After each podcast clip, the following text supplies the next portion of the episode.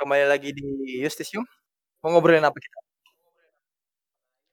Saya ini lagi pengen ngobrolin kenapa sih orang-orang hacker lah kita sebutnya suka ngedeface situs-situs pemerintah lah kebanyakan.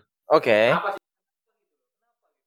Kenapa gitu loh? Kenapa, Kenapa, gitu? mereka itu punya kemauan buat nge-defense situs pemerintah? Terus situs itu Heeh. sebenarnya kayak menurut gua nggak situs pemerintah doang. Mungkin situs-situs lain, kayak situs-situs e-commerce dan lain-lain kayak gitu kan, blog dan lain-lain kan. Nggak cuma situs. Hmm, hmm. Oke, Betul. sebelumnya dengan Anggi Pradana ya, Yoi dari orang dari siber, orang Bang. siber. Oke, dari komunitas orang siber, Anggi Pradana.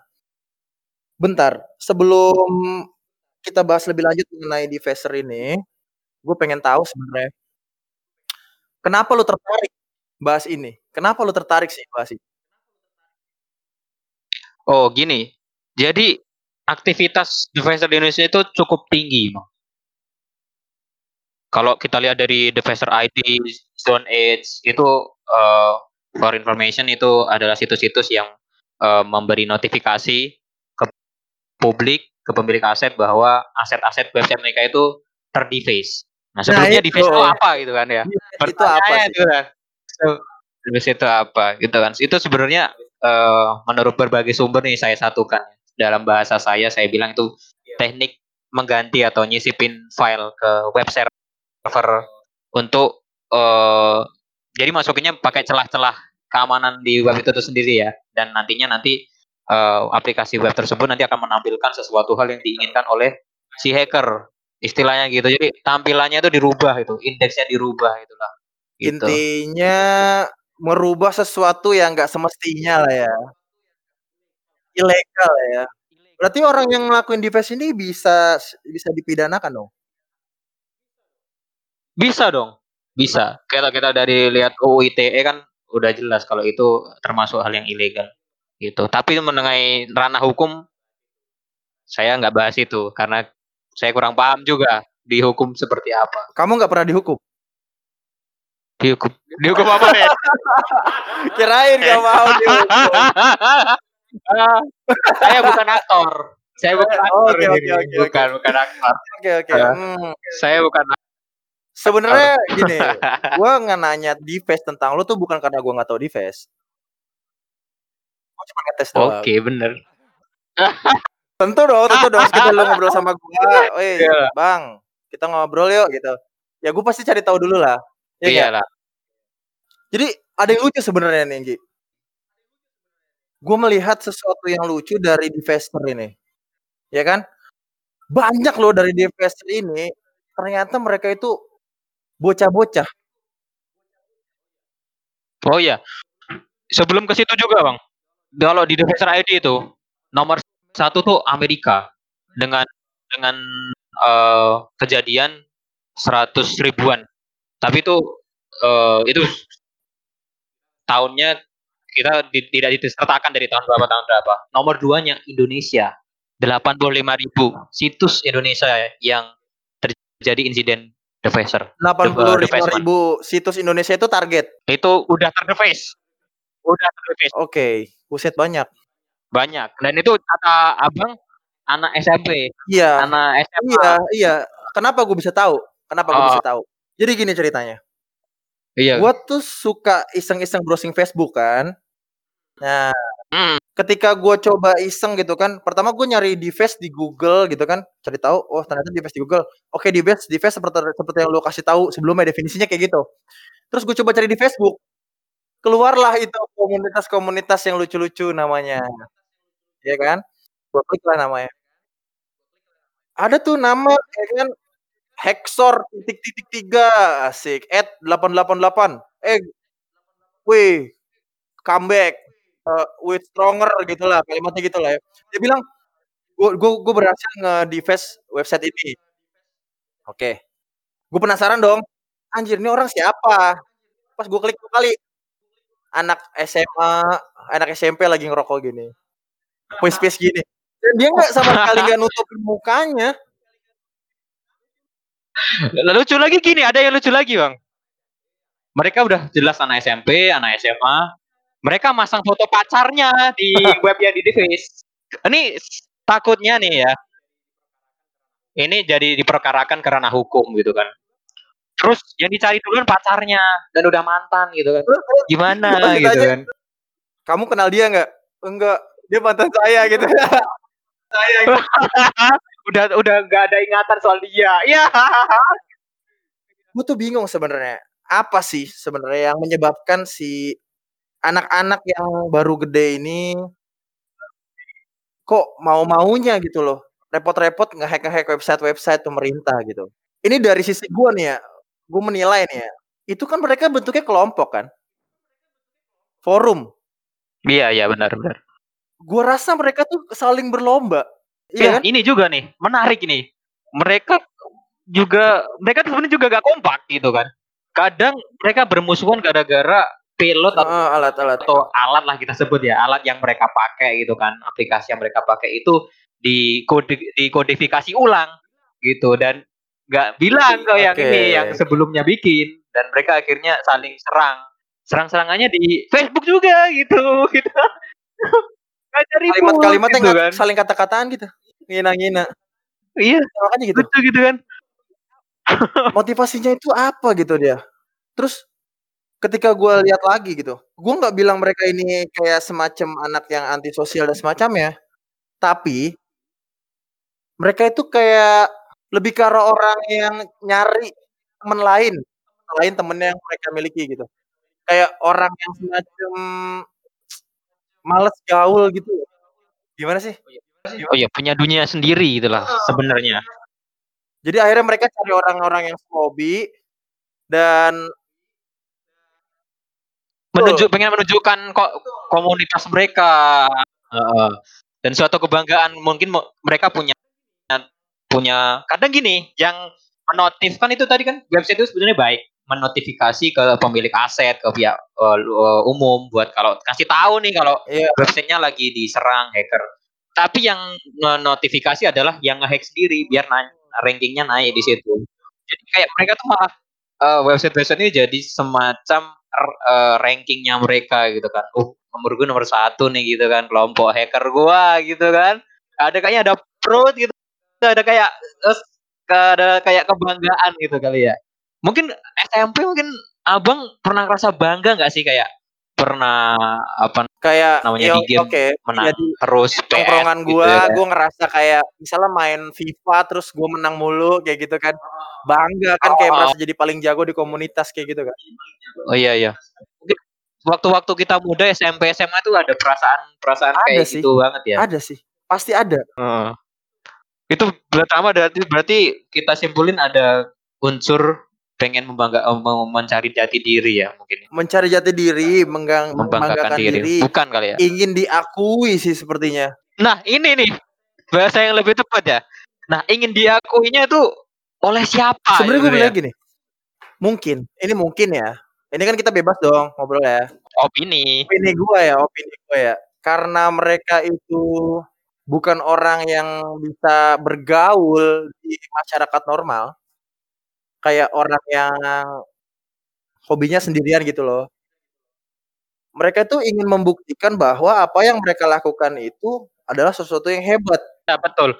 Di sebelumnya mungkin mereka akan punya selain itu ingin membanggakan uh, kelompoknya, mereka juga ingin merasa jadi pahlawan. Betul. Ya. Karena menurut saya juga ada developer-developer yang memberikan kritik melalui web, tapi bukan yang pacarnya tadi ya. Mungkin itu beda. Ada lagi yang mengucapkan kritik di situ. Kayak kita waktunya uh, salah satu provider lah kita uh, tetot, okay. dari tetot gitu kan. Dia bilang kemahalan gitu kan atau apa gitu kan. Itu pun juga sarana mengkritik. Iya. Gitu Sebenernya ya. gini, gua gua, gua ngeliatnya gini. Tergantung. Kalau dari yang gue coba cari kan sebelum ngajak gue searching searching kan sebenarnya apa sih itu cracker apa sih itu hacker uh, gue gue nggak akan bilang dia masuk klasifikasi antara cracker atau hacker. Gue masuk klasifikasinya itu ternyata dari ininya dia, dari motivasinya dia. Ah ya Motivasi ya, ya. pertama yang paling rendah nih, yang paling orang cuma nyari-nyari iseng doang atau pengen diakuin doang itu namanya script kiddies. Oke, okay, script kiddies benar iya. tuh. Ya, script kiddies itu Ada orang cuman ngopi ngopi skrip dari mana, dipaste, langsung dijalanin Oke. gitu loh. Pasang langsung ini foto pacarnya. Pacarnya. Kayak gayaan doang. Kayaknya oh hacker, iya, ya, gila, ya. gila, gila. Di, di posting di IG, TikTok, sama Facebook. Iya, Facebook. Anjay. Gimana cara ngehack website apa? Ditaruh di TikTok pakai lagu. Nah, make it man. Iya. Terus diganti foto cowoknya. Ceweknya. Ya. Zaman sekarang. Tapi itu kejadian. Oh iya. Yang gua ngomong itu kejadian. Itu kejadian. Emang script kiddies itu namanya. Yang kedua itu hacktivist. Aktivis, oke. Ini mungkin yang saya omongin tadi ya, Nah, Bang. si mereka tuh kepahlawanan. Mereka ingin menjadi pahlawan yang seolah-olah bisa mengubah masyarakat. Dengan cara pandangnya sendiri. Dengan cara gue gak bilang mereka pahlawan, mereka nganggap diri dia pahlawan. Oke, kita underline dulu nih. Kita nggak ngomong itu benar atau salah, tapi Bisa diterima atau enggak? Iya, oke. Oke, disclaimer ya.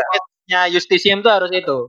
Eh, kita nggak pernah bilang ini benar atau salah, kita bilang ini bisa diterima atau enggak. atau berdasarkan data dan fakta dan scientific evidence. Oke, lanjut Iya. lanjut. Aktivis yang dimaksud kan gini, defacer itu dikategorikan sebagai vandalisme.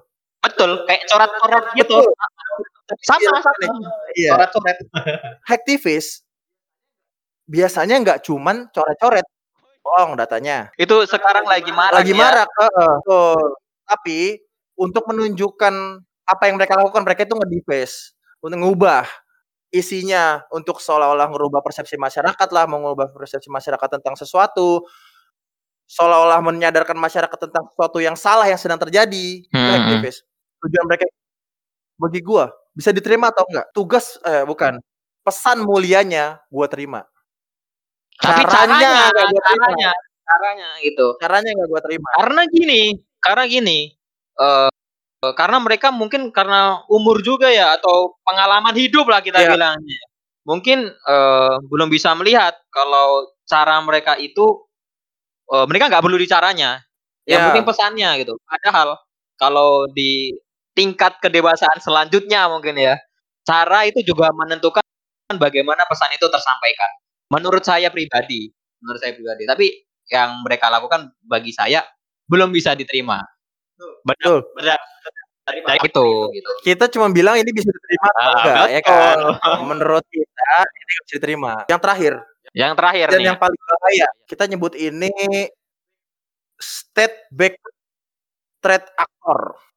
apaan tuh? Agak susah nih saya bilangnya juga kita bilangnya. Penjahat atau hacker yang di backingin oleh negara. Intinya dia semacam penjahat, tapi di belakang itu ada negara. Tapi sepertinya kalau seperti itu untuk the the Faceman kayaknya nggak lah kelas mereka no, lah ya. no, dia nggak nge-defense justru. Ah. Gimana caranya yang mereka Oke, ini nggak iya, ketahuan iya, iya. justru. Sumber dayanya berat banget nih negara nih sumber dayanya. Gila gila. Kenapa gue berani ngomong kayak gini? Ini kenyataan, boy. Ini kenyataan. Kalau teman-teman mau lihat, jadi gue iseng-iseng searching di website-website eh kayak CrowdStrike, IBM, Xforce gitu kalau iseng-iseng mau nyari ya, memang mereka mengklasifikasikan eh, aktor-aktor jahat dari negara-negara ini dengan nama tertentu. Iya iya iya. Kalian menamai dengan ciri khas ciri khas negara mereka. Contoh Cina. Cina kan ciri khas Nah, Black Panda misal. Tapi gini, eh, tentu kita di sini harus objektif dong. Eh, cuman dari sumber-sumber itu mungkin agak kalau saya pribadi nih, saya ngomong pribadi, condongnya malah ke eh, kan mereka dari negara barat ya. Trade aktor trade aktornya yang cukup banyak diklasifikasikan di situ yang ke arah timur ya, Asia kayak gitu. itu yang aneh.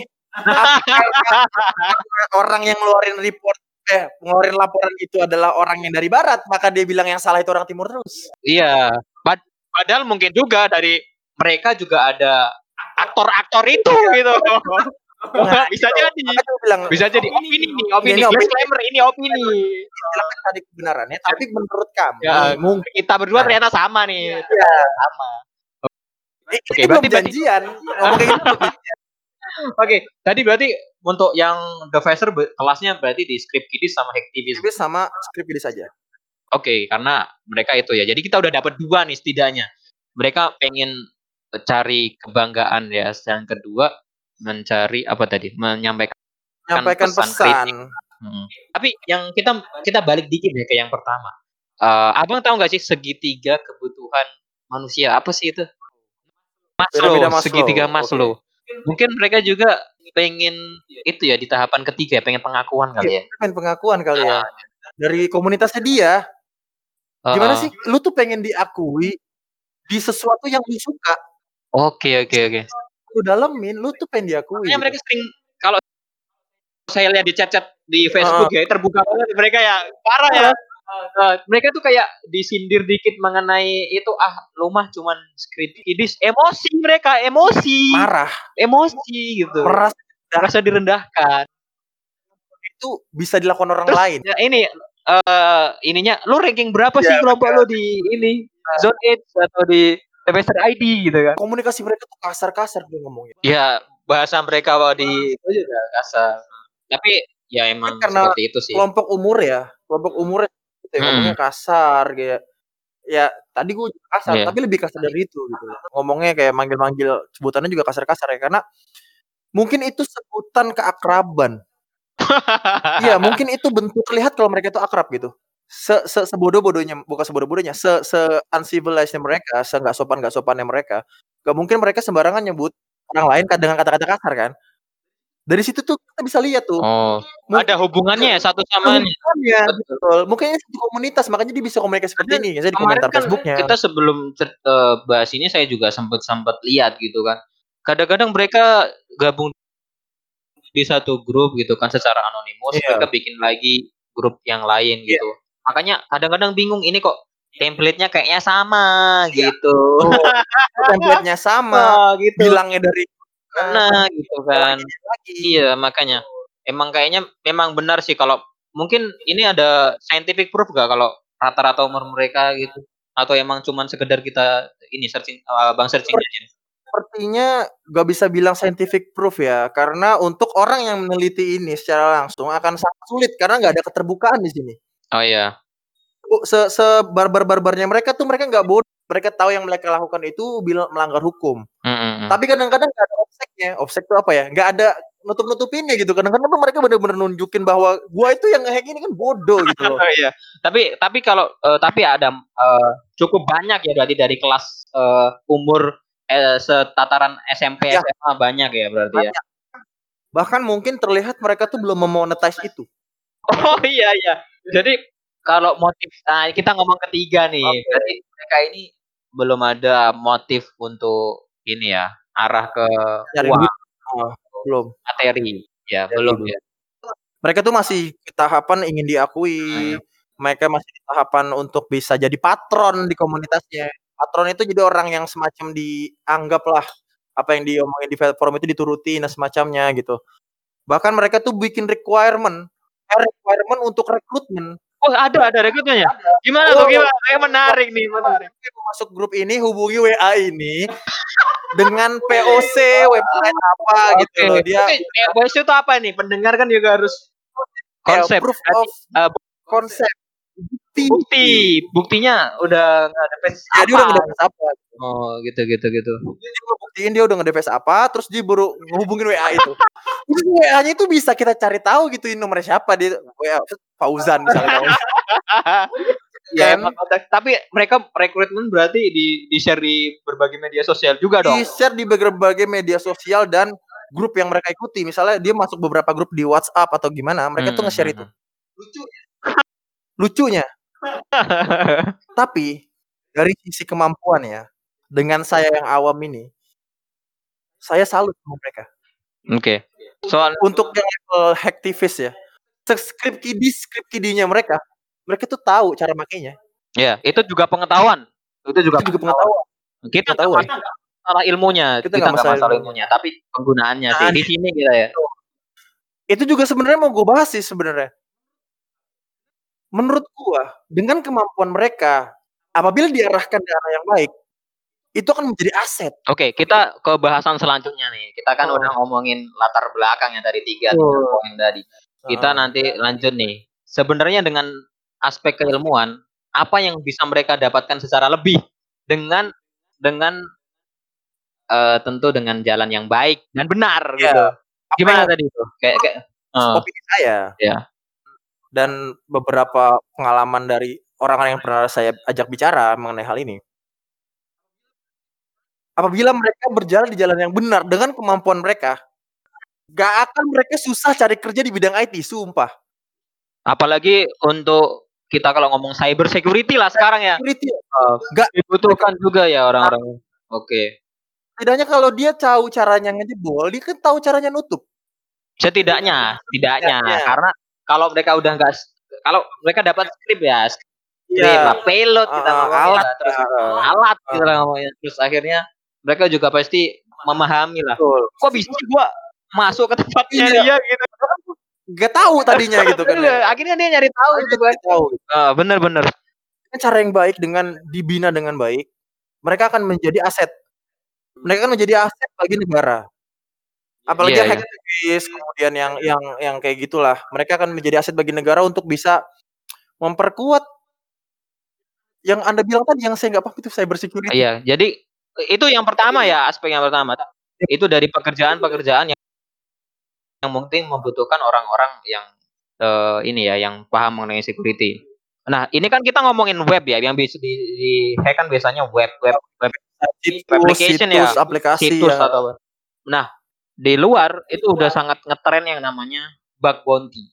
Kalau abang pernah dengar sih bug bounty. Itu kalau nggak salah kalau kita ngasih salah satu bentuk bukti kalau website ini bisa dijebol, kita dikasih duit. Oh, rentan, rentan. Ini rentan, kita dikasih duit. Rentan terhadap sesuatu kerawanan website gitu. Oh, dikasih duit webnya banyak hacker one bugcrowd dan lain-lain lah gitu itu itu banyak yang kayak gitu coba nih kita arahkan mereka nih cuy daripada lu masang foto lu di situ gitu kan di website pemerintah atau apalah terserah gitu kan Ada, pertama lu bisa dapat duit setidak-tidaknya 100 dolar kalau dirupiahin berapa nih sekarang dulu tuh 14 juta ya.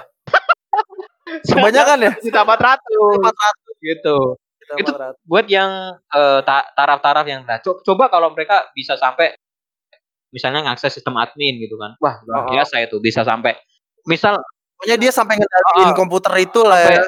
Puluhan ribu ratusan ribu dolar.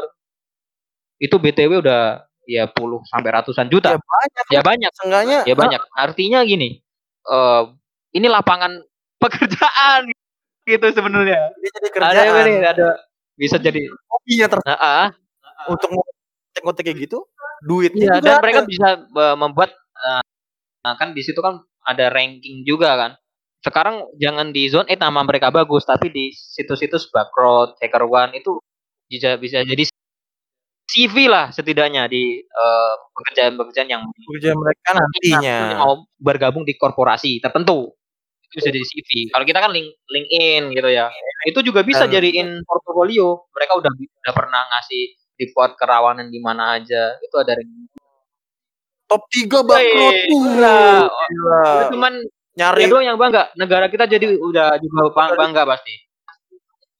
udah ngasih Legal mukanya ya, juga gak ada masalah karena legal yang dilakuin kan. Lakuin legal gitu. Dan tadi motivasinya kena semua. Yang pertama pengakuan, kebanggaan. Nah, Pasti. Mungkin kalau eh, menyampaikan kritik, mereka misalnya udah punya nama misalnya ya, pasti Ah. didengar lah. Masa orang nomor satu misalnya di hacker mana bakal punya reputasi bagus ngomong soal keamanan website misalnya di pemerintah atau di mana atau di sesuatu sistem kalau udah punya nama mah follower banyak orang follower banyak lah kita lihat lah pasti bisa ngerain banyak orang gitu kan Jadi pembicara jadi di seminar. Jelas-jelas yang nonton pasti banyak orang-orang berpengaruh dong. mari deh kita ngapain gitu kan. Coba kita lihat logikanya gini dah. Kalau misalnya orang mau eh, crowdfunding lah. Karena Influencer dia pasti banyak mempengaruhi orang untuk ikutan nabu eh ikutan nyumbang. Iya, ya pasti kalau mereka bisa membuat dirinya diakui, Hmm. tetap didengar. Menurut saya nih, menurut saya. Kebetulan, ini kebetulan saya sependapat. Kebetulan, Ya, kebetulan saya sependapat. With, eh itu nonton Spider-Man lagi lah.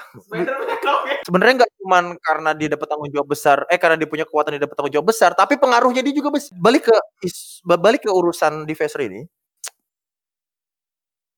Ini sebenarnya jadi solusi. Tapi pertanyaannya, apakah mereka ini tahu?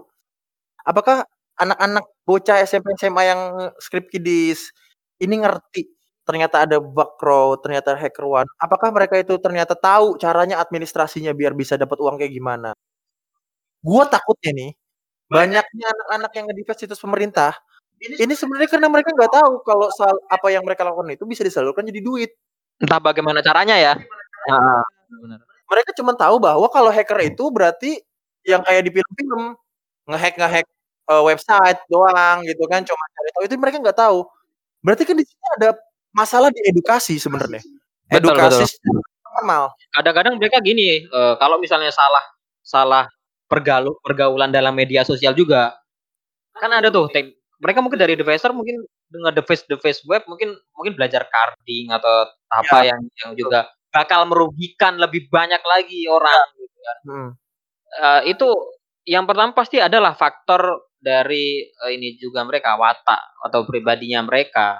Ada juga yang memang karena ketidaktahuan gitu. Mm-mm. Yang masalah di sini adalah yang ketidaktahuan bisa dengan cara kayak gini nih kita kasih tahu lewat lewat obrolan kita ini. Oh, Masalah adalah mengenai yaitu watak perilaku.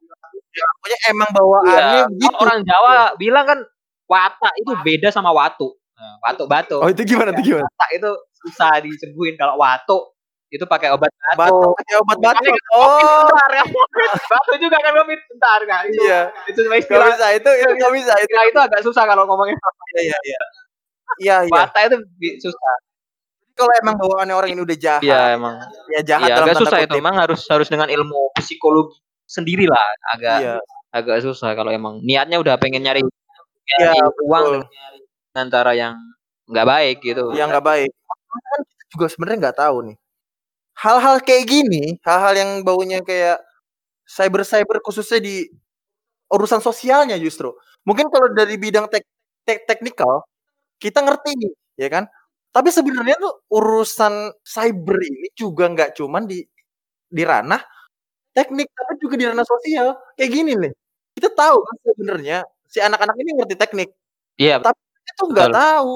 Banyak mereka tuh nggak ngerti norma-normanya yang kayak dilakukan itu salah atau mereka malah merasa excited karena mereka itu ngelakuin sesuatu yang kayak mereka anggap itu keren.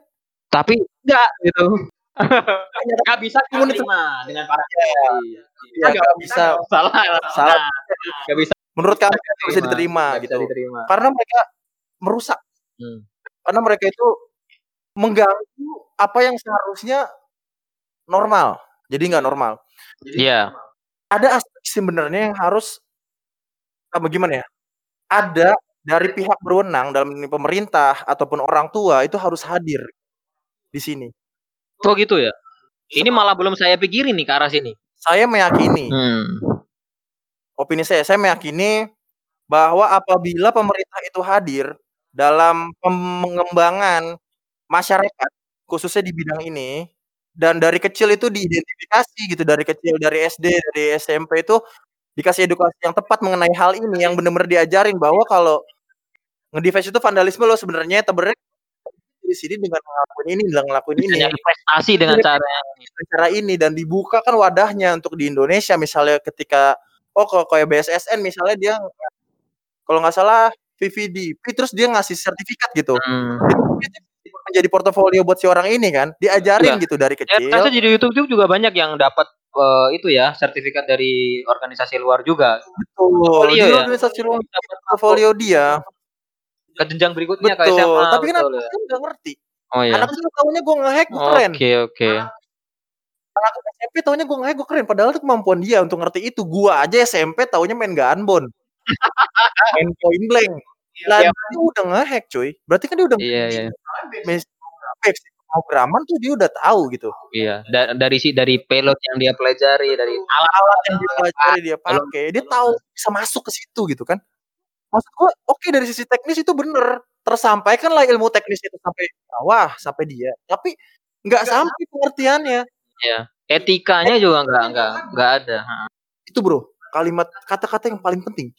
Nggak ada etika yang diajarkan sama anak-anak ini mengenai apa yang mereka lakukan Di dunia maya. di ruang oke Di di, siber. dunia maya itu juga Hmm. sebenarnya uh, sebuah hal yang berimplikasi di dunia nyata gitu loh apa yang Iya, itu terimplikasi di Iya, dunia nyata Benar itu.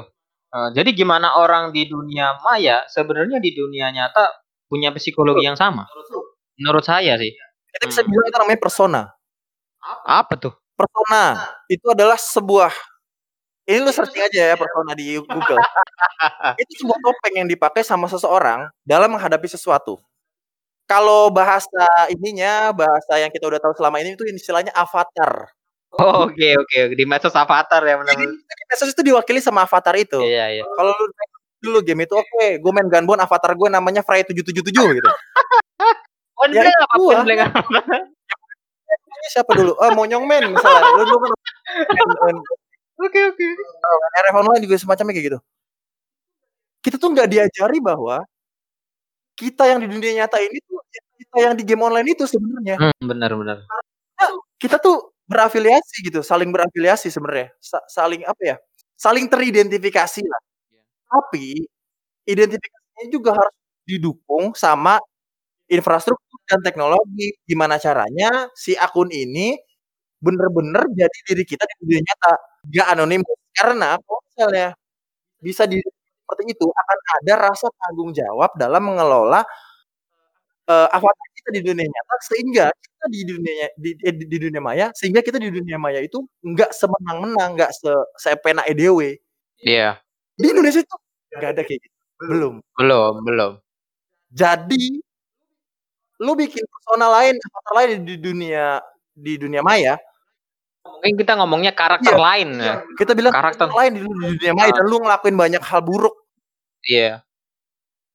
lu sulit untuk ditrace lu sulit untuk dicari tahu siapa jadinya lu nggak nggak rasa tanggung jawab lu tuh hilang dari sana Tapi sebenarnya gini, kalau dari saya ya, teknologi untuk anonymity itu sejalan dengan eh, teknologi yang kontra anton an- anonymity. Artinya gini, Bang. Eh, dengan adanya orang-orang yang kayak gitu otomatis orang-orang yang bekerja di eh, keamanan ya, itu pasti juga punya eh, sumber daya untuk mencari tahu. Memang mungkin sulit kalau dia juga pakai aplikasi anonymity yang eh, apa namanya lebih high gitu kan. Tapi setidaknya setidaknya punya sumber daya lah. Ya, artinya itu itu buat ngimbangin dikit lah untuk bisa kita bertanggung jawab gitu. Jadi eh, mungkin sedikit ber, ber- menyimpulkan sedikit lah ya, buat eh, teman-teman yang mungkin mendengarkan ini gitu ya, yang masih suka nge-face gitu ya. Eh, itu kalau dari saya kurang bisa menerima dengan parameter tadi. Artinya eh, cobalah cari eh, apa namanya? cari-cari kesempatan lain dan anonymity-nya teman-teman itu nggak anonymity anonymity banget sebenarnya gitu. Apalagi teman-teman nggak punya sumber daya yang mungkin buat menganonimitikan secara benar-benar anonymity, cuma punya parameter-parameter yang mungkin teman-teman anggap oh saya pakai VPN atau pakai apa misalnya udah udah ngerasa Anda udah, pikir Anda aman, gitu. Anda pikir Anda itu bukan aman, Anda pikir Anda tidak akan dimintai pertanggungjawaban. Itu harus dipahami gitu. Tapi pemahaman itu akan kurang tanpa adanya enforce dan aturan. apa tuh agak agak kita ini nih loh dibumikan sama ya. Iya, enforce tanpa ada sedikit penegakan dan aturan. Oh iya, iya. Aturannya jelas. Bahwa melakukan A, B, C, D, F, G itu sebenarnya dilarang. Penegakannya juga ada. Gimana caranya kita bisa menegakkannya? Itu dengan teknologi yang mumpuni dong. Iya, iya. Dengan sarana dan prasarana yang mumpuni. Misalnya kita tahu China atau Korea Selatan. Mereka itu mau masuk warnet aja pakai identifier KTP. Hmm, Jadi kalau misalnya mereka itu melakukan sesuatu di warnet, di game online dengan identifier mereka dari IP, mungkin istilahnya IP address kali IP address laptopnya atau akun di game online-nya, mereka ngomong Iya, iya, iya. rasis, mereka akan bermasalah di dunia nyata. tapi real Korea Selatan. Kalau China saya China saya pas eh, yakin itu. Tapi kalau Korea Korea Selatan Selatan iya. melakukan itu. melakukan itu. Karena waktu itu saya ngikutin saya, gua, gua ngikutin game online League of Legends. oke oke. Salah satu player itu ada yang rasis sebenarnya, ngomong rasis. rasis. Dan itu kan sebenarnya dia pakai akunnya akun ini ya, akun di game kan namanya bukan juga bukan nama dia. Tapi dia ketahuan dia yang ngelakuin dan ini tuh tertuntut dan dia kena asal dan akhirnya kena sanksi dan gak bisa main selama beberapa waktu. Itu yang jadi masalah.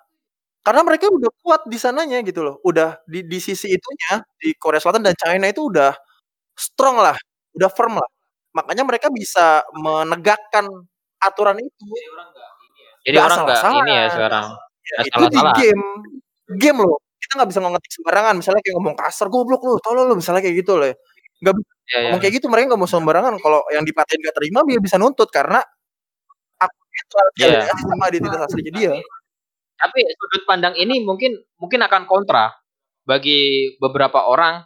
Ya saya juga ada perasaan ini juga kayak kalau misalnya mungkin negara atau pemerintah atau apa pun itulah teknologi di masa depan mungkin yang mungkin mengancam dalam tanda kutip privasi saya di dunia maya gitu. Artinya eh, harus ada yang mengimbangi nih bang. Artinya tidak serta merta semuanya saya di tracking itu nggak nyaman dong, nggak nyaman. Saya juga mau punya privacy untuk apa yang saya sukai, apa yang saya sedang cari. Ya, sense Uh, jadi tetap diimbangi juga dengan inilah apa namanya data pribadi itu juga harus dilindungi. Ada nggak batasan-batasan yang nggak boleh dilanggar. Hmm. Saya rasa ini uh, obrolan kita tuh sekarang ada dua peraturan yang menurut saya besar yang sedang ada di DPR. apa tuh RUU keamanan data pribadi sama RUU keamanan siber lah. Data pribadi itu buat ngatur kayaknya privacy kita itu supaya di dunia maya, di dunia jadi dunia mana aja lah yang kita Iya, maya iya, iya, nyata iya. ini lah. Semuanya bisa terhitung ini. Dan juga tetap diimbangi dengan keamanan siber artinya ya jangan sampai orang-orang ngelakuin hal yang yang kayak gitu tadi yang Nggak boleh, boleh, tadi gitu. vandalisme cyber semacamnya pandangan saya ya pandangan Hmm. saya di tengah kontra pro dan kontra RUU ini ya dua-duanya hadir untuk melindungi kita dalam hal inilah dalam hal eh, secara privacy dan juga jangan sampai orang-orang yang jahat-jahat tadi nih gitu kan Betul. mena di media sosial karena merasa dirinya Oke. tidak terkontrol gitu kan ya tapi tetap privacy harus dijaga gitu. Gitu sih. Jadi tetap menurut saya untuk ke depannya sih saya agak ya optimis lah. Saya bisa saya terima lah. saya, saya juga sama bisa menerima. Khususnya kalau misalnya nanti eh, pemerintah sendiri gitu bisa mengenforce aturan itu dan menggodok aturan itu bener-bener bisa Iya. dipasang oleh biar masyarakat nggak melanggar privasi juga dan orang-orang ini juga nggak semena-mena nggak seenaknya. semena-mena memang emang harus ada peran Imbang harus imbang menurut saya. Satunya lagi juga ada edukasi. Nah iya nih. Penting sih. Penting. Dari kecil penting sih orang- menurut saya. gini gini nih nih masalahnya gini nih masalahnya ya masalah edukasi ini penting banget. Kenapa sih ya sekarang lah covid 19 itu kan. Didatengin. Baik-baik sama orang dari dari orang kesehatan gitu kan. Tapi karena udah dapet hoax nggak paham mengenai Iya, rapid rapid test panik di, di itu ya diusir-usir dipukulin kan saya kasihan ya Iya, Eh, iya. eh, maksudnya kan baik kan rapid test atau jemput Betul, orang betul. yang LDP atau apa karena termakan hoax dan sebagainya Hmm. gitu. Kalau gitu. Kalau implikasi dari kejadian-kejadian ini di pembahasan kita tuh kayak gimana sih, Bang? Edukasi dalam bentuk apa nih? Kalau gue pribadi sih sebenarnya edukasi dalam bentuk pengertian sejak dini. Kenapa? Pengertian ya, pengertian dulu nih. Kita tuh ngasih tahu dulu. Gini, latar belakangnya gini dulu. Zaman sekarang nih anak-anak itu udah pegang handphone dari bayi. Adik saya lima tahun udah pegang. Sepupuku belum bisa ngomong. Udah tahu yuk, udah tahu. udah tahu yuk Keren keren gitu loh. Pemahaman sejak dini itu berarti orang tuanya juga harus dikasih pemahaman bahwa apa sih yang boleh dilakukan ketika dia membuka layar elektroniknya dia, apa yang boleh dan apa yang nggak boleh. Itu satu. Hmm. Terus kasih tahu apa sih yang benar dan apa yang tidak benar. Kayak gini, kayak misalnya lu ngajarin bocah kecil di dunia maya. Lu membuka konten yang sifatnya 21 plus atau mempelajari kayak gitu, itu boleh apabila umurnya sudah memenuhi. Iya, iya. Ada batasan gitu ya. Parameter batasan. Bisa lah, lu analogikan sendiri lah gitu. Maksudnya gue nggak usah tapi apa yang gue sampaikan karena dengan analogi itu udah terjawab. Oke, saya mau bahas yang itu eh yang mengenai edukasi dari orang tua. Ya ini kan juga ngomong soal device-device ini ya, masalah teknologi dan sebagainya ya. Sekarang udah banyak aplikasi yang eh titik-titik-titik family. Artinya apa sih? Aplikasi yang family-family gitu. Kalau abang tahu berita akhir-akhir ini ada salah satu aplikasi yang diinstal di HP anak, terus di bintang satu semua sama bocah-bocah pada situ pada pada emosi nggak bisa ngegame, Iya. main Mobile Legend cuman setengah jam gitu kan pada itu. Artinya gini, eh apa namanya? eh kita juga serba salah juga jadi orang tua atau kita sebagai yang didik adik-adik kita ya. Karena kita mau batasin mereka, tapi mereka nya nggak paham juga. Kita juga kadang kita nggak ngasih kepa kepahaman. Kita cuman udah kita ngasih kasih borgol lah kita lah terus kenapa nggak boleh dan sebagainya. Menurut abang nih itu efektifnya gimana ya? Otomatis kan itu mengaruhi psikologi. Jangan-jangan gara-gara digituin oh. terus akhirnya dia terkekang rasa Alah, ini akhirnya begitu ada kesempatan jor-joran. Jor-joran uh, gitu kan. Gue bukan ahli psikologi anak. Tapi iya, gue salah satu anak yang diajari seperti itu gitu. Kita kita, kita, kita ngomong soal devicer tadi, kita, uh -huh.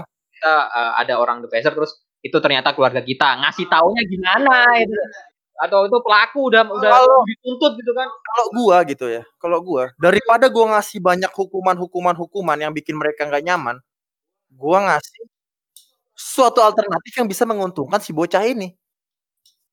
Misalnya yang lu bilang tadi kan ada bakro oh, jadi yang buat hal, -hal positif.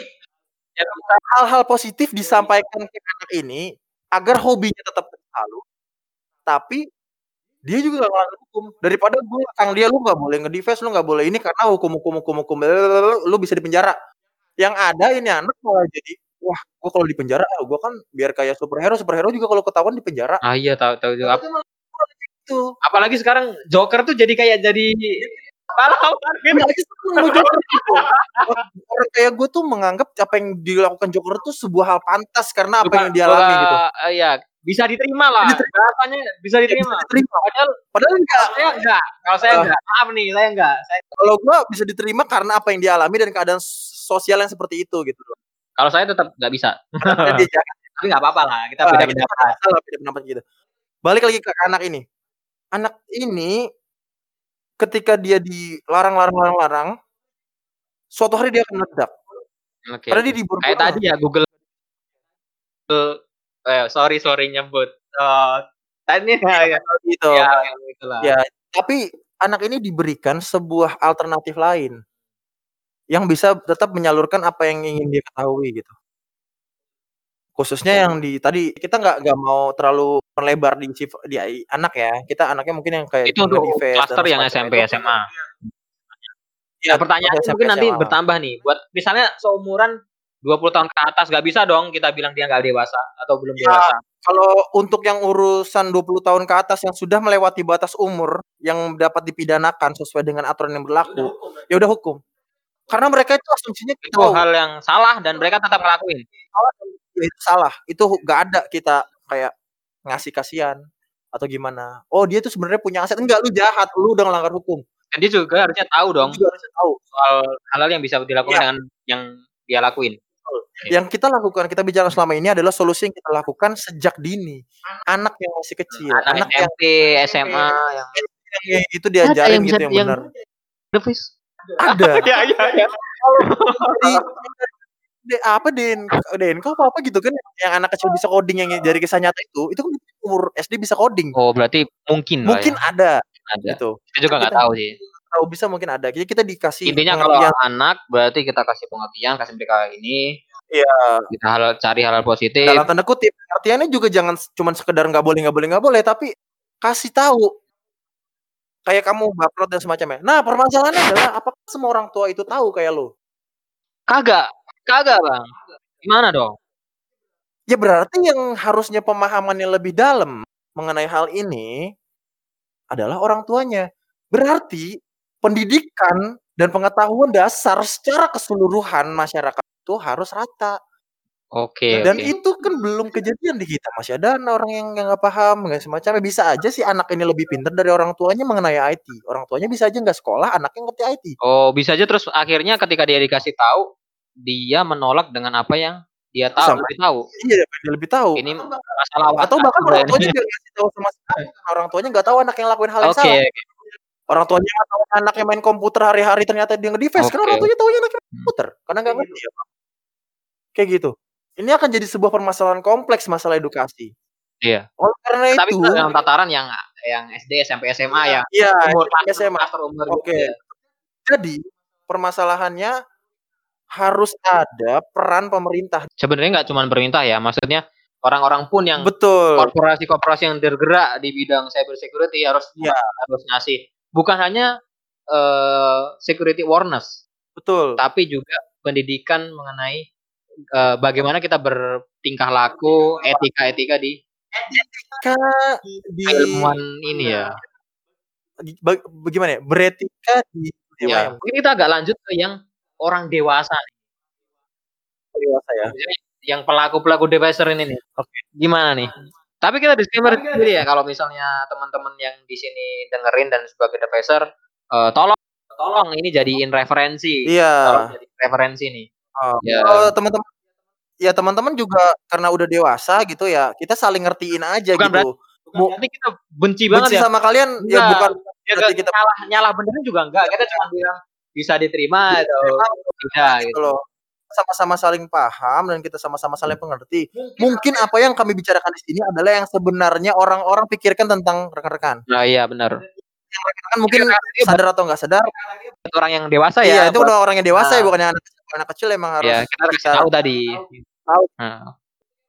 Ketika orang yang lebih dewasa, intinya patuhilah peraturan.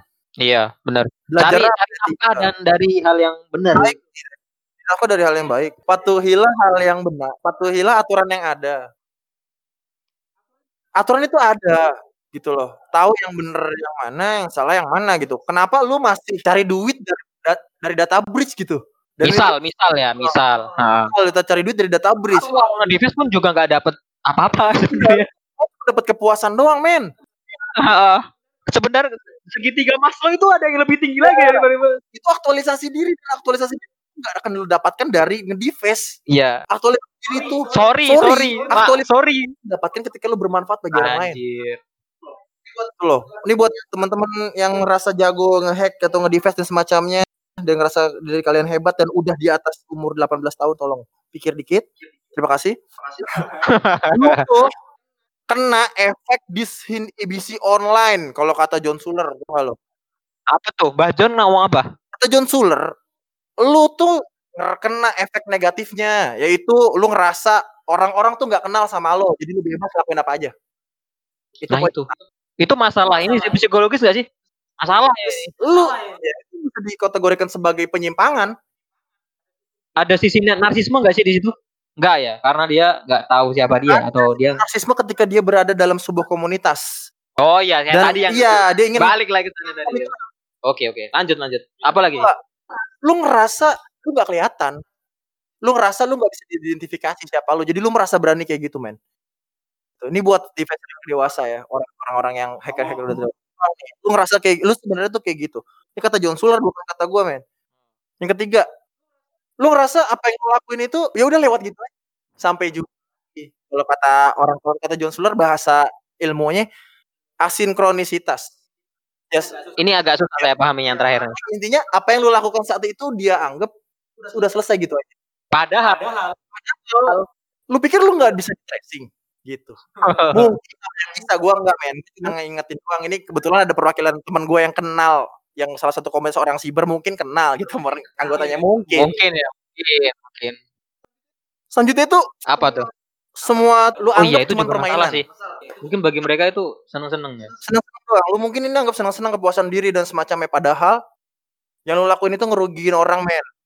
Tapi kadang orang juga dapat orang-orang yang mungkin ada masalah psikologi nganggap ketika orang itu kesulitan atau apa itu merasa ya seneng gitu loh. Apalagi mungkin eh uh, yang mereka jadi sasaran kan mungkin situs-situs pemerintah kali ya. Macamnya yang lu pikir itu adalah hal yang lucu itu nggak lucu, men. Kasihan juga, juga ya. Hmm. Itu akan nambah kerjaan mereka dan apalagi yang ada situs-situs yang ngasih informasi COVID. Iya, itu maksudnya apaan coba? Itu kan kesel juga sih ya. Mau mau nyari tahu nih tempat saya zona merah atau apa, jadi hitam. Foto mantan atau pacar lu lagi. Abis nge-device ngasih link, linknya link ransomware. yang waktu itu kena rumah sakit tinggal lo, kena rumah sakit oh, itu kena lupa tuh yang waktu ya. kasus lama berapa tahun lalu. Gak ada hati banget dah. Gue udah ngasih nge-link di face, di link di face diklik, kena gak sengaja gitu kan sama orang. Nah, langsung klik. Yang klik kebetulan malah orang rumah sakit sendiri lagi. Kan Aduh. kurang ajar. Lu ngerasa itu Janganlah, jangan bro, bro. Tolong bro, tolong, tolong. Lu ngerasa bahwa aturan dunia ini gak berlaku buat lo. Ini kata John Suler. Suler ya, jangan marah sama gue lu. Suler. Iya sih, kalau kita lihat dari sisi agama ya, nggak ada yang ngebenerin kayaknya. Sorry coy, Ada. lu ng vandalisme lu nggak nggak nggak lu jahat sama ada sesuatu, ya? lu ngerusak sesuatu tuh nggak ada yang ngebenerin dari agama. dia kira di dunia maya semuanya bebas tanpa aturan agama atau Iya. aturan moral, padahal Padahal, well, lu lu punya Tuhan lu pasti tahu lah, lu di selalu diawasi sama Tuhan lo kan. ya wa walaupun itu di dunia maya ya, Iya, tetap nah, walaupun yang gerak tol yang gerak cuman jempol telunjuk lu doang, tetep Heeh, sama kedipan sama mata lu, kedipan gitu. Terus lu pakai topeng sama Nah, jaket. terserah lu, mau pakai hoodie ra rasa-rasa anonimus kek atau apalah. Inget men, lu tuh diliatin. Eee, jadi, eee, pesan kita buat yang dewasa, tolong ya, jangan Iya. dilanjutin gitu. Cu Iya. banyak kok kesempatan di di dunia Oh. di korporasi atau tadi Betul, skill lu ya, skill lu udah bisa nge-defaced, udah bisa nge-hack lah ya apa kata lu leh, lu bisa nyuri data dari Hmm. itu tuh udah hebat. nggak bisa dimasukin CV sebenarnya. Tap tapi kalau misalnya lewat yang tadi situs Betul. HackerOne, Bugcrowd, data yang valid buat dimasukin Iya. CV. Dan Kayak itu gitu. kan keuntungan buat dia sendiri. Iya, coba kalau misalnya, eee, nge-deface, eee, 500, 300 ini pernah ada yang Heeh. ngomong juga di grup Oh. orang siber nih, 300 saya sudah meng-hack 300 Heeh. website, eee, pemerintah dan luar negeri gitu kan. Lu mau jadiin itu CV buat kerja? Kagak ada yang mau nerima lu. lu kriminal. Kriminal, Heeh. masalah psikologi. Punya masalah vandalisme akut. 300 website lu defaced, lu rusakin itu kan berarti punya penyakit Iya iya, coret bener. Kayak kita bilang, eee, "Pak, saya mau daftar kerjaan Bapak," gitu kan. "Keahlian lu Heeh. apa?" Gitu kan. "Saya udah ngerusak 500 toko." Saya udah ngerusak 500 toko. Weh, yang dilihat sama orang yang bangsat. Ngapain lu daftar ini? Nggak mau ngapain ngapain dia nerima lu kan? Ditelepon nanti, "Pak, di sini ada penjahat." di sini apa udah, eee, merusak 500 toko. Hmm. aduh. Gitu loh buat teman-teman gitu loh. Kalau misalnya ini hobi ya Iya. gantilah hobi bukan ganti, alu salurkan hobi itu ke tempat yang udah Kayaknya jelas, yang bisa kayaknya buat kaum hawa juga nggak ada yang tertarik dengan orang yang, "Oh, Iya. Mana ada gitu, lu deketin cewek misalnya, eee, "Eh, Mbak mau kenalan dong?" "Iya." "Eee, Mbak, saya tuh udah ini loh Mbak, saya udah nge-defaced 300 website." Cewek! Ah, ini Hah? aja situs aja berani dia langgar, apalagi Iya. privasi gua nanti kan. Anjir, aja Apalagi heeh. apalagi nanti lu pengen banget menguasai diri gua secara semua hal gitu kan. Iya gitu. Wah, Bisa jadi malah tuh. bisa aja ceweknya jadi nggak mau gitu kan, nggak ada bagus-bagusnya gitu. Tapi Dan asik juga nih nanti kita bahas soal ini nih, buat orang-orang yang sukanya ada pacar atau Oh, iya iya itu boleh. nanti nanti ya, Itu part itu itu nanti. Ya. Artinya nggak ada yang bisa ini tadi kita sebelum sebenarnya nggak ada yang positif untuk legal yang bisa dibuat ada manfaat ya. bisa kita cari manfaatnya kecuali memang itu dalam Kita nggak ngomongin ilmunya ya, tapi tadi ininya eee, apa perilakunya nge-deface ya.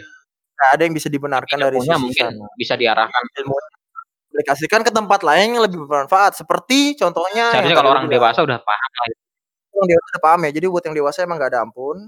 Itu memang harus diadili. Menurut kita, menurut iya, Saya ya. nggak bilang itu benar atau salah, tapi Tapi saya tidak bisa menerima itu. iya, saya juga tidak bisa menerima. Kita kita berdua kayaknya satu Nah, satu frekuensi sepakat nggak bisa menerima yang namanya Iya, untuk data orang dan dewasa semacamnya. terutama ya, karena Iya, untuk secara psikologi dan Iya. udah matang harusnya untuk tahu mana yang benar, Betul. mana yang buruk. Iya. Oke. Jadi mungkin itu ya, kita mungkin langsung wrap up ke kesimpulan. Oke. Ini saya serahin ke pemilik Justisium Oh, lah. iya. Terima kasih Bapak Anggi Pradana. Jadi menurut kami kesimpulannya semua orang yang memang pernah ataupun punya kemampuan untuk melakukan hal-hal buruk, vandalisme online, yaitu disebut dengan defacer dan semacamnya, men dan semacamnya, sorry. Itu sebenarnya punya saluran lain loh untuk mengimplementasikan apa yang bisa kan, yang lebih bermanfaat dan lebih menguntungkan Iya. daripada sekedar gue jago, gue bisa, ya kan? Bisa.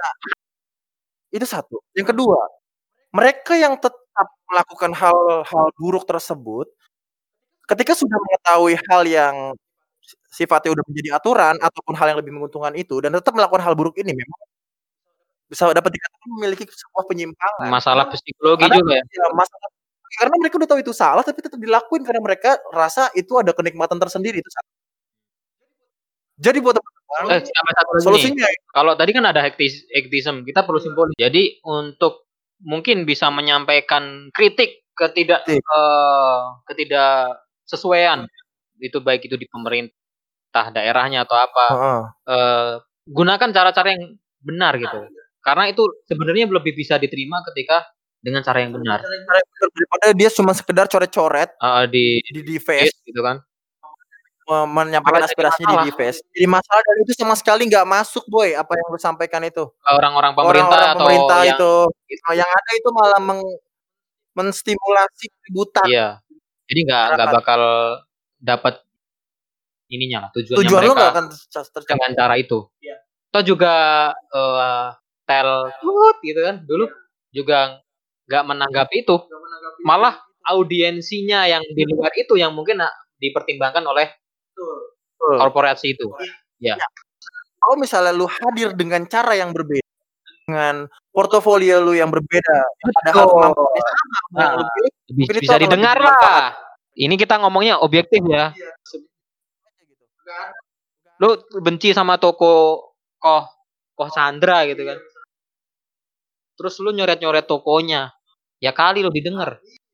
Iya, malah Coach Chandra malah lebar golok ke lu. Emosi juga ya. dia sama nyala-nyalain orang orang juga. Nggak Secara usah. emosio emosionalitas dan psikologi kayaknya nggak bakal denger lah. Menurut menurut kita sama lah. gitu. itu nggak bisa diterima yang bisa diterima adalah lu menyampaikan dengan menyesuaikan kondisi lu ketika Betul. Lanjut. seperti itu. Yang terakhir buat kita semua, kayak lu udah tahu misalnya sekarang semua orang dari bayi sampai tua setelah YouTube ya udah pelajari tuh jangan cuma konten YouTube-nya doang. Tapi gimana buat Gimana buat tahu yang mana yang manfaat, yang sampah gitu loh. Jangan semuanya bisa membuat orang-orang di sekitar kita berujung ke hal yang negatif. kita. Kita mulai belajar dari sana. Ini konten secara keseluruhan bukan cuma urusan divestment doang gitu. Sebagai orang yang mungkin punya adik, punya anak, juga kasih tahu tadi eh, pengetahuan. Pengetahuan. Setidaknya bagaimana kita harus bersikap di media eh, bukan media sosial sih, dunia Di- maya.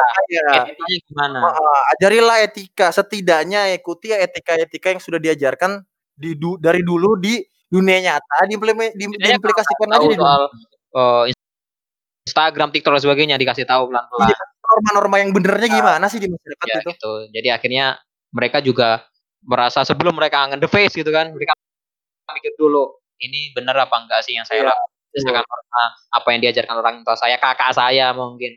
Heeh, mungkin. Dan yang udah dewasa harusnya udah ngerti lah. Betul, harusnya udah ngerti lah nggak usah diajarin kayak gini lagi. Kita cuma membuka sudut pandang aja sebenarnya kalau buat yang dewasa ini nggak terlalu efektif sih. Cuma sih kita ngomong panjang-panjang gini sama yang dewasa Paling udah, sampai tengah udah di stop sama dia. iya sama mereka kayak "Ah, ngapain Iya, dengerin orang.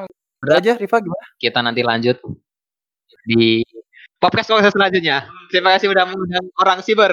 Terima kasih sudah datang ke Yusisium orang Siber. Oke itu aja. Thank you.